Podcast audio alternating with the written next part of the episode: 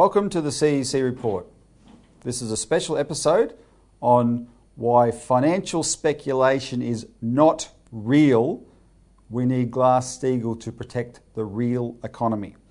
In this special presentation, we're going to play excerpts of a speech I gave at a CEC seminar on the 26th of February 2017, uh, a month or so ago, where I go through the crisis facing the global economy and as the Australian economy, but I especially illustrate the unreal nature of much fin- of what is financial activity in the world at the moment.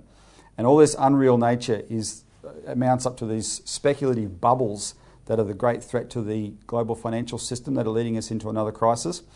How unreal it is will shock many viewers. So instead of me repeating that, watch this presentation, and I urge you all um, get involved in the CEC's campaign for the solution, which is Glass Steagall. Because what Glass Steagall does is it puts a wall down the middle of the financial system. The real stuff is on one side, that is commercial banking, where our deposits go, and everything else is on the other side. And that unreal stuff no longer has any government protection. And without government protection, it will wither and die right? And it's very important because at the moment it's a parasitical force on the economy that just sucks real wealth out of it and impoverishes everybody.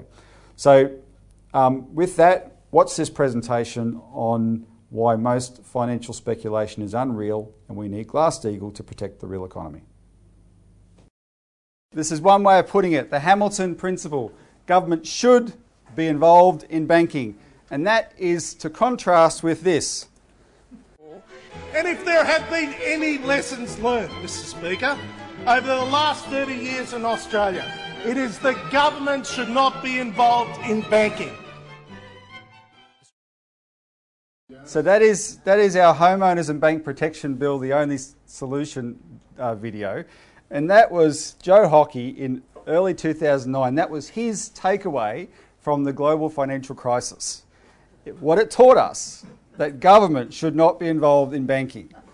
So um, let's, let's contradict him. But first, before we do, let's see what time of day it is because uh, we are roaring into another global financial crisis. Now, we've been saying that for a while. This is what news.com.au said last week.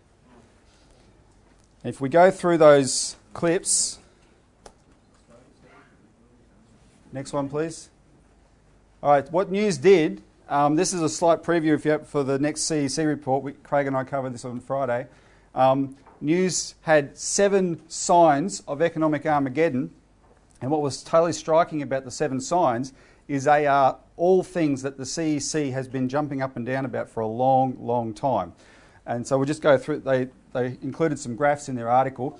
By the way, this is their report of an analysis by a an, a government economic advisor named John Adams who formerly worked for Arthur Sinodinos. So this is not a nobody, this is not an external crank, this is not one of those zero hedge outside the system commentators. This is Arthur Sinodinos' former advisor, right? Um,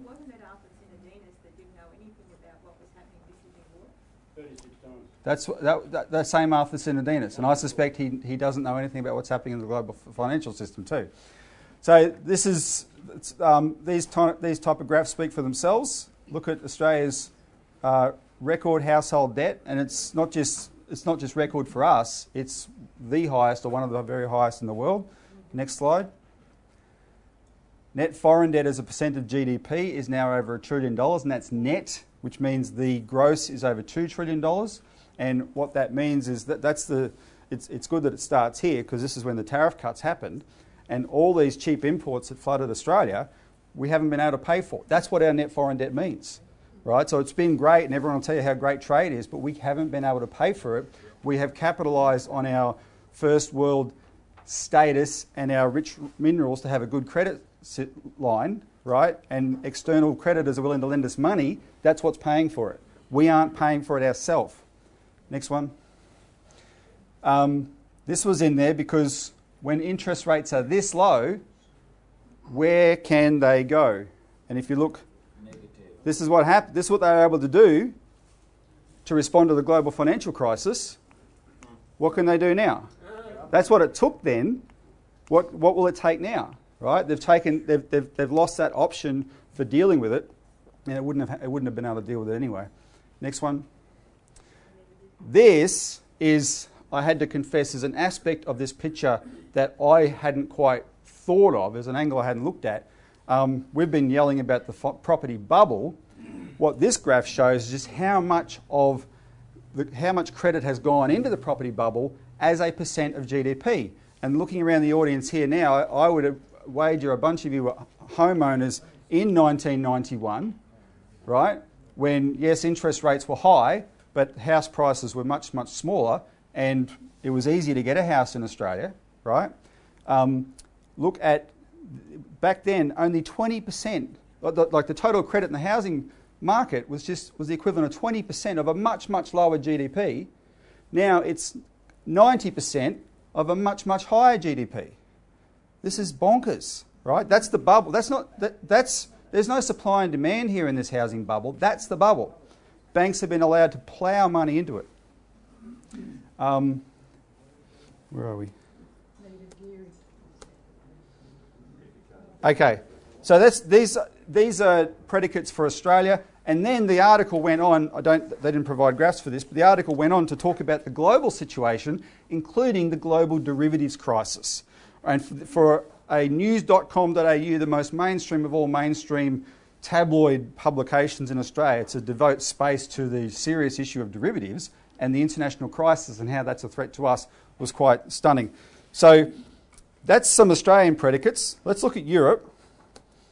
Here you have, these are, this is the current situation in the UK. Um, the, the only thing to, I'm not going to try and explain this graph, the only thing to explain is this bit.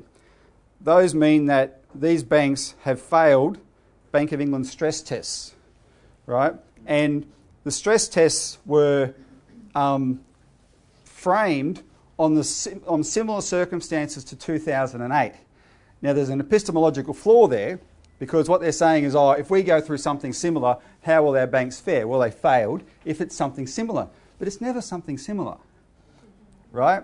It's, you can't, if, if banks knew what was going to crash them next, they wouldn't be doing it. You can't actually stress test the future. That's why you need something like Glass-Steagall. Just put it all, put all the threats aside. So that, but that's it. That's the, that's the state in, in um, uh, uh, London, this bank here, RBS, which failed the, big, the, the worst, that's a British government owned bank. Two, eight years after the crash, and the British government had to nationalise it, it's still in an, a, a, basket case of a bank. Yes. Right? Next one. And now we're getting into the real territory, right? So this is, this is Deutsche Bank's derivatives compared not just to Germany's GDP, but to Europe's GDP as a whole. And of course, that is the black hole in the middle of the European financial um, system. And you've all seen the, the uh, spiderweb graphic with Deutsche Bank, right? It, I haven't put it here, it, through that is connected to the whole world. But as if you saw the Deutsche, um, Daisuke uh, interview with Michael Billington of EIR back, back in October, he made the point Deutsche Bank is not a German bank, it is a British bank. And look at this, say, there's, there's its derivatives, but then look at this picture. Euro denominated derivatives are all traded in London. Right? That's the, you know, there's the real black hole of the European banking system It actually isn't Deutsche Bank, it's the City of London, as it always has been anyway. Um, then you had this analysis come out the other day. This is quite interesting. Uh, this, this gentleman, Bruce Wilds, uh, has done his own independent investigation of derivatives because what, what you, there's, there's official reporting of derivatives, but the biggest problem, and, and, and as bad as that official reporting is, like the Bank for International Settlements has you know, um, derivative statistics for all the banks in the world and for all the countries in the world, that puts it at about $500 trillion. And as bad as that picture is, everybody has known for a long time that the real picture is much worse. And I'll give you a, an example. Um, uh, we had a young guy visit us uh, around the time of the crash, Bryce. Yep. Uh, what's his last? I forget his last name. We interviewed him. Anyway, this, this young fella had um, backpacked around Europe after, after doing uni, and he got a job in London just before the crash, working in the back room of the big banks like JP Morgan. And his job was to write up the derivatives contracts when the salesman made the sales. So you have derivatives salesmen in the front room making the derivatives sales, and they'd rush into the back room, throw in the paperwork, and write this up. And so he had to beaver away all, all day writing up these things. He could never track down those salesmen to get them to sign the damn contract. Right? So when the crash happened, like with Lehman Brothers, this was acknowledged. There was piles of paper in Lehman Brothers offices, and that's just one bank, all the banks were the same, of unsigned, uncompleted contracts that had started working, but no one was having any ownership of these things, right?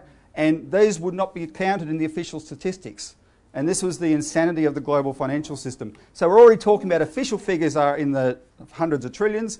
Um, uh, this gentleman, Bruce Wilds, quoted a, an English mathematician who made it his business to try and figure out what might the real picture be, and he came to the same figure that EIR has used for a long time, which is he, he suggested around $1,200 trillion, right? 1.2 quadrillion. Now, that's also important because it contradicts the claim that since the last crash, derivatives have cooled off, and it means they actually it means they actually haven't. Uh, okay, so um, and then of course uh, I don't have a, I don't have a graph for it, but you, you, then go to the United States, which has a two trillion dollar exposure to that European situation, and on top of that, the four American banks, just four, account for um, $220 trillion of the $1,200 trillion derivatives pile. Just four American banks account for that much of it, right? So the whole world is faced with this very severe threat.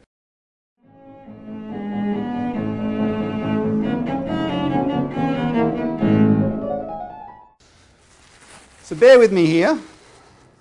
I got, I got the book here. This guy, what's really good about this book um, by Frank Partnoy. is He wrote this in 1997. And when I read this book a few years ago, I thought, why weren't they all rounded up and arrested then? There's enough stuff in this book, right? Where he's got the guy who, you know, John Mack, who was on Hillary Clinton's camp fundraising committee for a campaign this year, is in this book in 1994, telling his Morgan Stanley traders, there's blood in the water. Let's go rip somebody's face off.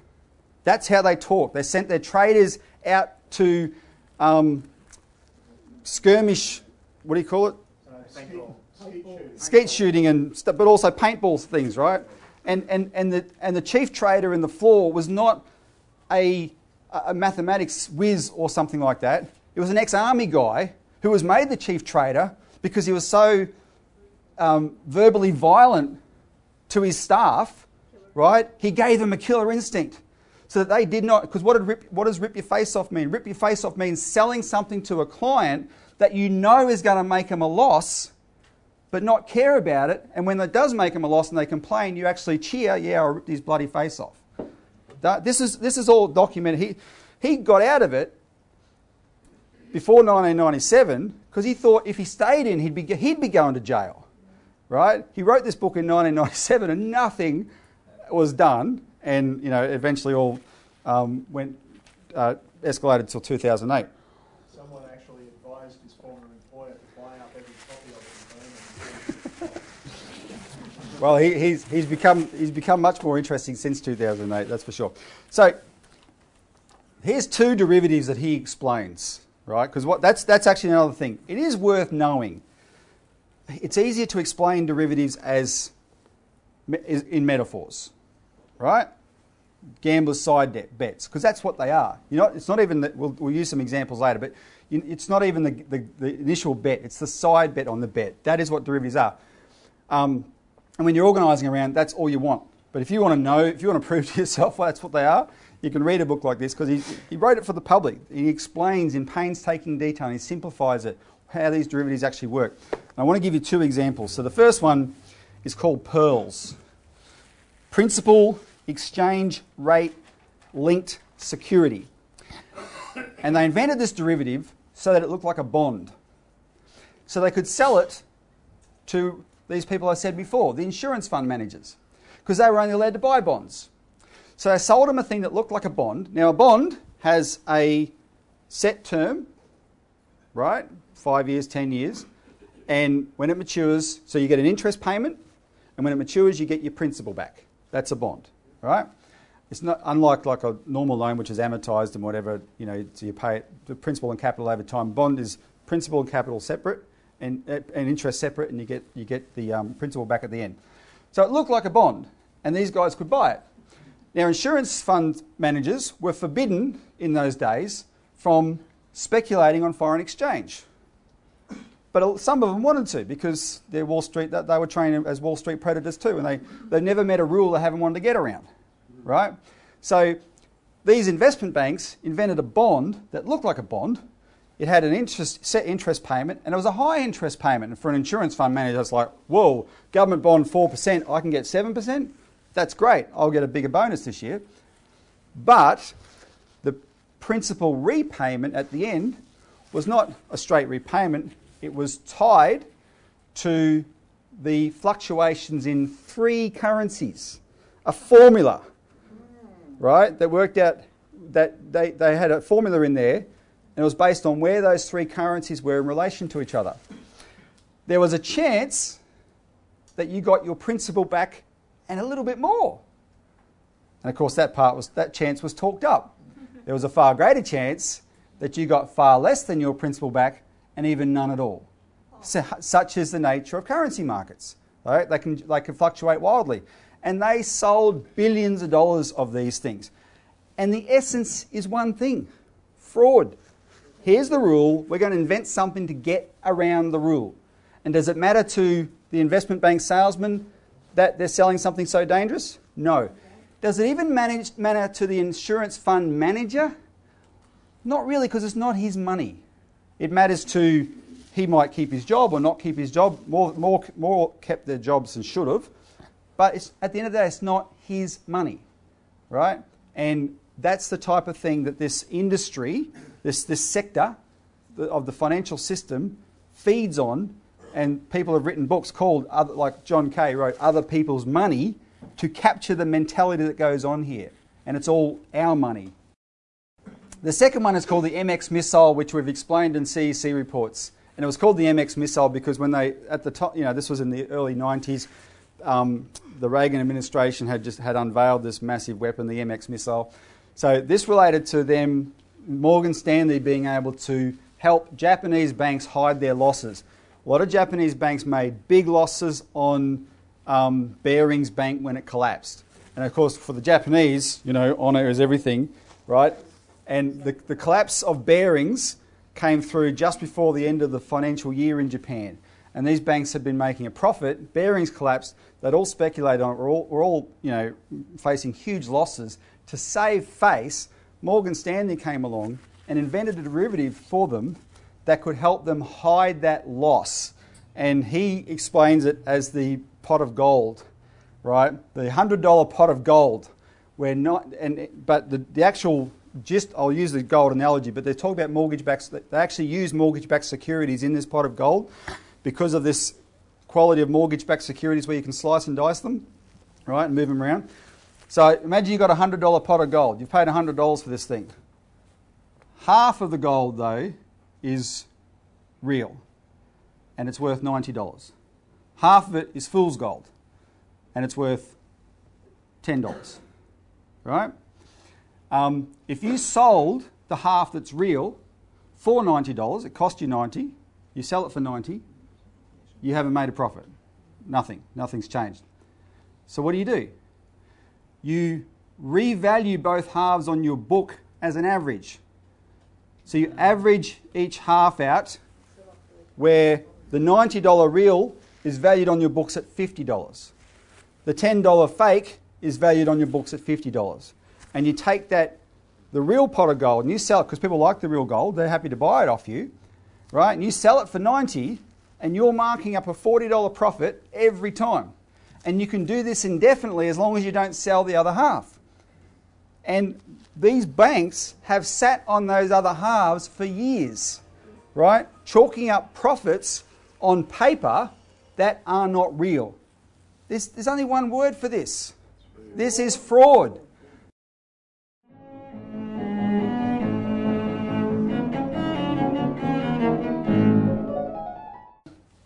Okay, if you saw the big short, you've seen this example. This is synthetic collateralized debt obligations. Well, here's Dr. Richard Thaler, father of behavioral economics, and Selena Gomez to explain. Okay, so here's how a synthetic CDO works. Let's say I bet 10 million on a blackjack hand. 10 million because this hand is meant to represent a single mortgage bond. Okay, Selena has a pretty good hand here, showing 18. Dealer showing 7. That's a really good hand for Selena. Good odds. In fact, her chances of winning this hand are 87%. So, my odds are good. I'm on a winning streak. Everybody in this place wants to get in on the action. How could I lose, right? Now, this is a classic error. In basketball, it's called the hot hand fallacy. A player makes a bunch of shots in a row. People are sure they're going to make the next one. People think whatever's happening now is going to continue to happen into the future. During the real estate boom, markets were going up and up, and people thought they would never go down. So, people who are watching and think that I won't lose will make a side bet. Now, this is the first synthetic CDO. I love Selena Gomez. I bet you 50 million she wins, and I'll give you a three to one odds. Three to one odds? Okay, I'll take that bet. Now, somebody else is going to want to make a bet on the outcome of their Bet 50 million she wins. That will lead to synthetic CDO number two. Hey, I bet you 200 million that lady in the glasses wins that bet. She probably will win. So I want a great payoff. About 20 to 1. Deal. And this will go on and on with more and more synthetic CDOs. And we can transform an original $10 million investment into billions of dollars. You okay? No. I actually feel pretty sick.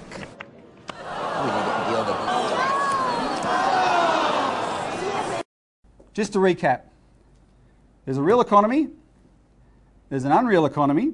You have a bit of an insight today into how unreal the unreal economy actually is. It's huge, the unreal economy, right? It's huge. Let's hope he knows that. Jeff, Jeff was wrong this morning, yesterday when he said he thought he was here in 2002. He was here in 2000. I remember the, the conference he attended. Um, LaRouche had just given a speech called "Have you ever seen an Earthen dam crumble?" And LaRouche described the financial system then in 2002 as like a great big skyscraper. We played this in Perth for the CLA launch.